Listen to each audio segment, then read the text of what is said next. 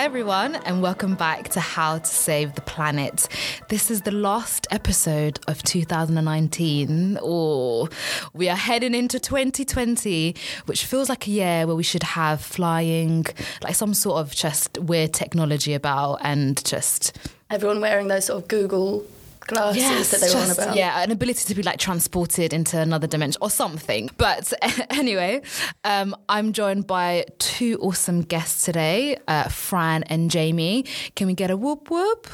Oh, really? Hi, I'm Fran. Hi, I'm Jamie. Whoop. Thank you, Jamie. So, Fran, do you want to quickly tell the people about yourself? So I'm the web and editorial manager. So it's my job to transform the genius of Muna and Jamie and their speeches into words that you read on our website. And I'm Jamie. I've been working on Friends of the Earth's fracking campaign the last 5 years, and lucky enough to be leading it the past year.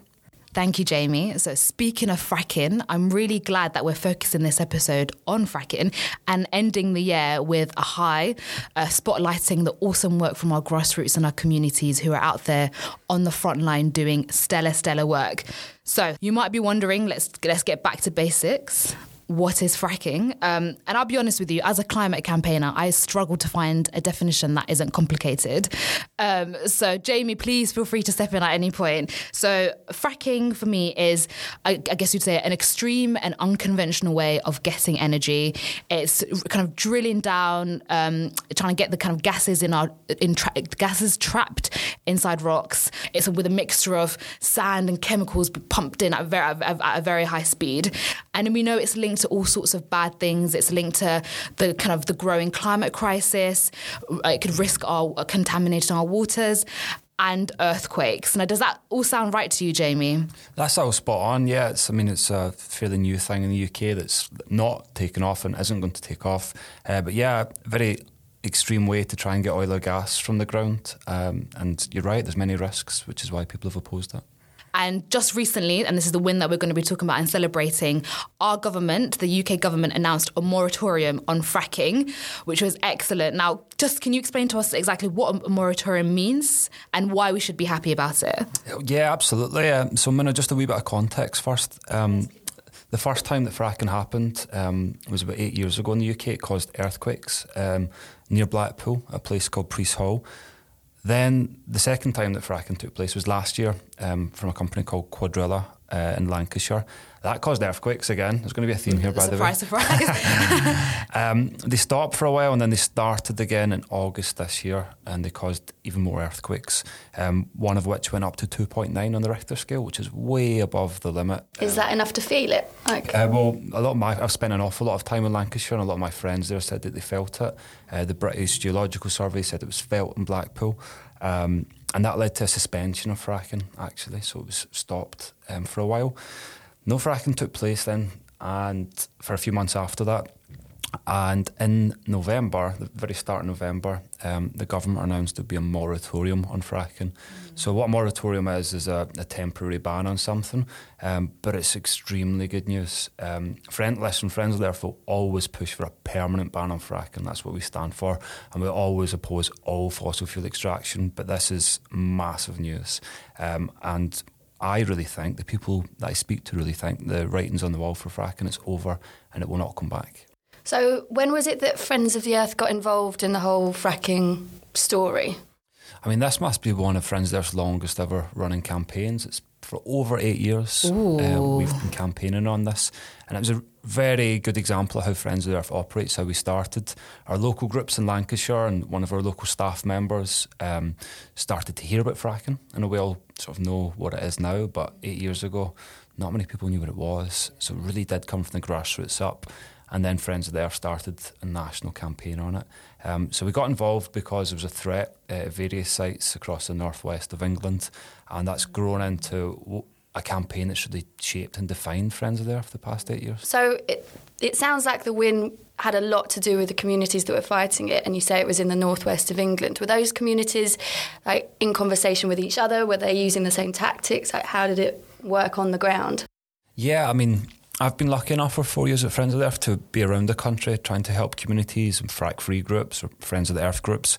So they have fought all over the country, in fact, all over the UK. Fracking's been banned, or to some extent banned, in Scotland, Northern Ireland and Wales. But yeah, it's actually been communities, lots of them in the northwest, but right across Balcombe in the southeast, groups in Yorkshire. And I think when I started this job 5 years ago, a big part of my job was to go in to help these communities, to meet people, to help them either set up their groups or keep momentum going. Yeah. That's so different now. These groups are so mature, so well connected. They're honestly the most inspiring sort of groups that I've worked with, and maybe ever. So their tactics are different. It's been a really good learning process for Friends of the Earth to see, if you work in communities, you have to go in where they are. Every community is going to be different. Your approach has to be different for that. But those communities, they network each other. They're all volunteers, of course. They're people that a lot of them have never campaigned on anything in their lives, and they've sort of seen fracking. The people I speak to, they're like, what on earth is this? They started coffee mornings with each other, and they've grown into just an amazingly networked group of people who not just oppose fracking now, but stand up for climate justice. They're saying, if we don't accept fracking here, then how on earth can we accept energy from communities who've been exploited in Latin America or anywhere else in the world? So I think they've not just grown to a connected group of people, but they've grown to be sort of the benchmark of the UK's climate justice movement, I think. Yeah. So were they, when you say they're on the front line, are they actually protesting at the sites? What did that look like? So yeah, I mean, eventually the site I've been most involved with is Preston New Road in Lancashire, the one I mentioned with these earthquakes. Now, believe it or not, for 1,090 days, people were at that site, the front row. Blimey, that's incredible. Non-stop. They stopped last week because the company pulled out. Or not pulled out, but they started to dismantle everything. Was that 3 years? Yeah, I'm like, divide by 365. Christmas Day, they're there. Every day, I mean, there was a gate camp there. These amazing dedicated people that just sort of measured every lorry movement, everything went in and out. And I just want to note, the weather in Lancashire is not always nice. I can imagine. Man, that's bleak. That's incredible. Okay, so over 1,000 days. I feel like to keep going, you must get creative with the tactics and energy. Is there any kind of funny stories, or do you think, what are the different types of roles that you saw in the camp as well? You wouldn't believe the diversity of people and tactics at that site, at this Preston New Road site, overall for the past sort of 3 years almost. There's people there that, they go and document stuff with photographs, or they take videos. There's people that have been doing lock-ons. What's a lock-on? So lock-ons, when people physically use their body to stop the entry into the site for vehicles. So that's there's a big spectrum of tactics, but you know what? This is a movement where if you want to take part, there's a space for you. If that's making teas and coffees for people, if that's welfare support, if that's just sharing the stories, if it's just coming down. We've had people from all ages at that site. I know I said it's mainly been women, which is true, but it's been a real diversity there. And then, inspired by the suffragettes, every Wednesday, the Blackpool Nanas, a very famous face of anti-fracking movement, they started to march down to the site, all dressed in white, and bringing a bit of calm to the site. I mean, it can get a bit rowdy at times, so they've brought their knitting, as I said, they've brought their samba. We've had visitors from all around the world at that site to make those international links, from Argentina, Australia, North America. So there's a huge diversity, and that's really important to keep spirits up. And it was also, I think, the fracking companies found it difficult because they thought after a few months, especially in this weather, the protesters will move on to something else. But they showed, the police, they showed the fracking company, we're here for the long run, we're going to stay. And whether it's baking cakes, whether it's putting ourselves in the front line, or just being there to witness something, we're going to be there, and they were. So what was the police reaction to coming across? As you said, it was a women-led movement, and the nanas from Blackpool, how did they react to coming across a load of older ladies knitting? Well, that's a good point. I think when it comes to situations like this, when it's in the climate movement or almost any movement, they always want to portray it's bad protesters fighting police, and then you lose focus of actually there's a fracking company here contributing to a climate crisis. So I was so impressed by the way these people kept the focus on fracking, the way that they brought a dignity to things, the way that the... And really hostile environment from what I've seen up against the police force. They were knitting. They were putting on a good face. They were sort of, you know, putting their stand and saying, we've got a right to be here. Yeah. And they're the ones that be on the right side of history. So they did bring a creativity. They did bring passion and noise and sort of made that space as nice as it could be. And trust me, it didn't always feel like it was nice when it was like a tough times at that roadside. But those people's spirits were always up. And yeah, they were just what a wonderful bunch of people. And they've done it. I mean, and going up once a week for the last 3 years, you must have formed some pretty incredible friendships. Like, would you go around to people's houses? Would there be pub dinners? Like, what... How did you keep your spirits up after the rainy days? They've just been the nicest people. So I obviously work for Friends of the Earth and, you know, if an NGO's gone to communities, they've got no right to demand trust from people. You have to earn that and build that. I really think we have done that. And those people, I still speak to them every day. I sort of feel like I've spoken to them every day in the past sort of 4 years now. When you go up, you know, they'll invite you to the house to make you dinner. They're just the most personable, honest people. I've been so pleased to work with them, so pleased to see them win. And God, I don't know how many nights we've had in the pub for a frack-free Lancashire meetings or whatever.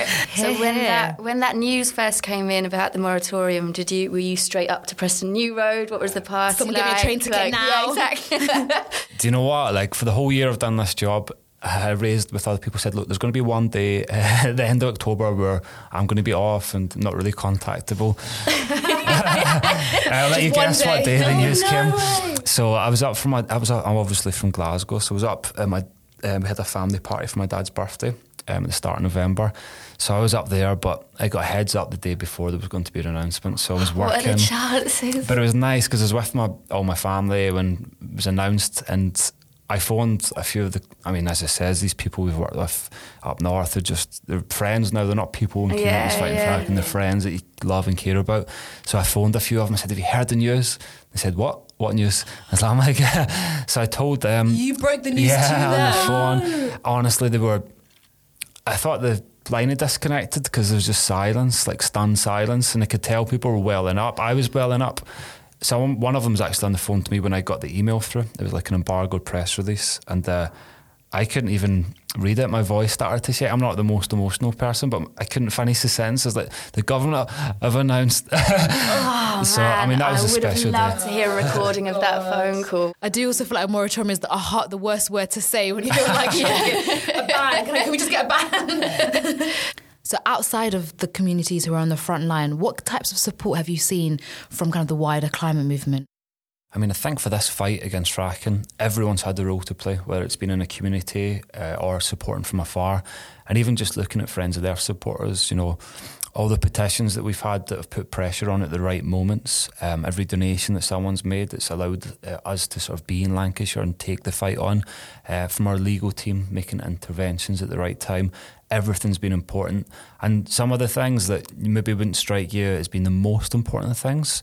I've been up in Lancashire when we've asked our supporters to send solidarity messages in. We've printed them off, taken them to the site, and I've seen how moved people have been by what it means to say, oh my goodness, these people, not even in our community, I've never visited, are sending us good wishes. And I've certainly felt a boost from that. The local community, they've needed a boost at times, and I think they've got it. So it's whatever you can do to help. I think we're like a generous movement, and we know that people have got different time commitments, financial commitments, and just whatever you can do does make a difference, and it does help. So that's happened within the UK, but also internationally, and vice versa. These communities want to support people around the world who are fighting fossil fuel extraction. So just everything, Mona. Like, honestly, whatever people are able to do makes a difference. So... what is next for the fracking team then? What does the win mean for the wider climate movement, and how can people get involved now? Well, Friends of the Earth, we're going to be focusing on our climate action groups, which are encouraging communities to take action wherever they are on whatever they want relating to climate change. So that's going to be our big focus moving forward. And we've obviously got a climate ambition campaign, which is really looking to equip people to take the fight to the government and at a local level. So that's what's next for Friends of the Earth. I mean, as for the movement, we can achieve whatever we want if we get our act together. It's been such a big year for the climate movement, so that's onwards and upwards, isn't it? Yeah, I guess the strikes have really taken over this year as well. It's a lot more in the public eye. It just feels rejuvenated. It feels replenished, and a sense of energy and enthusiasm that I feel like has been missing for a few years. And I hope that will propel us to the really urgent action we need to see. Speaking of 2020 resolutions, it'd be good to hear from you guys, I guess, if you've learnt any lessons from the fracking movement and how that will shape your plans for 2020. Yeah, I guess it's taking this beyond a day job and bringing it into my local community. It is incredibly heartwarming. For those who are listening, up in the Friends of the Earth office, we've got loads of testimonies from people who fought fracking on the front lines. And just reading those, it sort of makes you want to have that pride in your own community and bring that forward. So I'm going to try and be a lot more proactive in 2020. Yes, climate action groups. Yay. There's so many things that I've learned over the past few years and the past year. And I guess the one thing I'm going to try to keep in mind is that you can really support people so that they can give them a platform rather than trying to put myself on a platform or myself centre stage. I think it's about equipping other people because they're usually a lot more amazing and I can do this stuff. No, don't do yourself down. Resolutions, do you know what? I really love the people I've worked with in these communities. I want to stay in touch with them. I want to see what they do next. And I just want to maintain that contact because I think that'll make me stronger, and I just really felt lucky to have worked with them. No, you're right, Jamie. I think one lesson that I'm taking away from this, certainly as someone who does as a day job, day in, day out, and, certainly with kind of the political climate that we're in, it's easy to get down. It's easy to feel like we're not winning the fights. But when you, like you said, you smile, we're going to win on that placard, even the fight against fracking shows that kind of community power, sustained effort for the right things, for climate justice, does win, and it is people power and the strength of our movement that achieves the change we want to see. So I'm going to take that optimism and use it kind of as my 2020 New Year's resolution, to have that kind of optimism and hope to go forward and our movements, and we can do it. Next year is a big year for climate, and as we go into those international talks, as we have more events and more rallies, we're going to tell the government loud and clear, we want climate justice front and centre. Dude, a very optimistic speech there for the end. Jamie's inspiring me. Yeah, it is pretty inspiring. Okay, so I think that's the end of our last podcast for 2019. Thank you so much, Fran and Jamie. Oh, thank you, Mona. Thank you, and hope everyone has a nice New Year. Yes, Happy New Year. Yes, happy holidays. So that's it from us. And like Jamie said, if you want to get involved, you can head to our website, friendsoftheearth.uk, and find out how you can do more, from signing a petition to joining a climate action group. There's lots to do. That's it from us. We'll see you in 2020.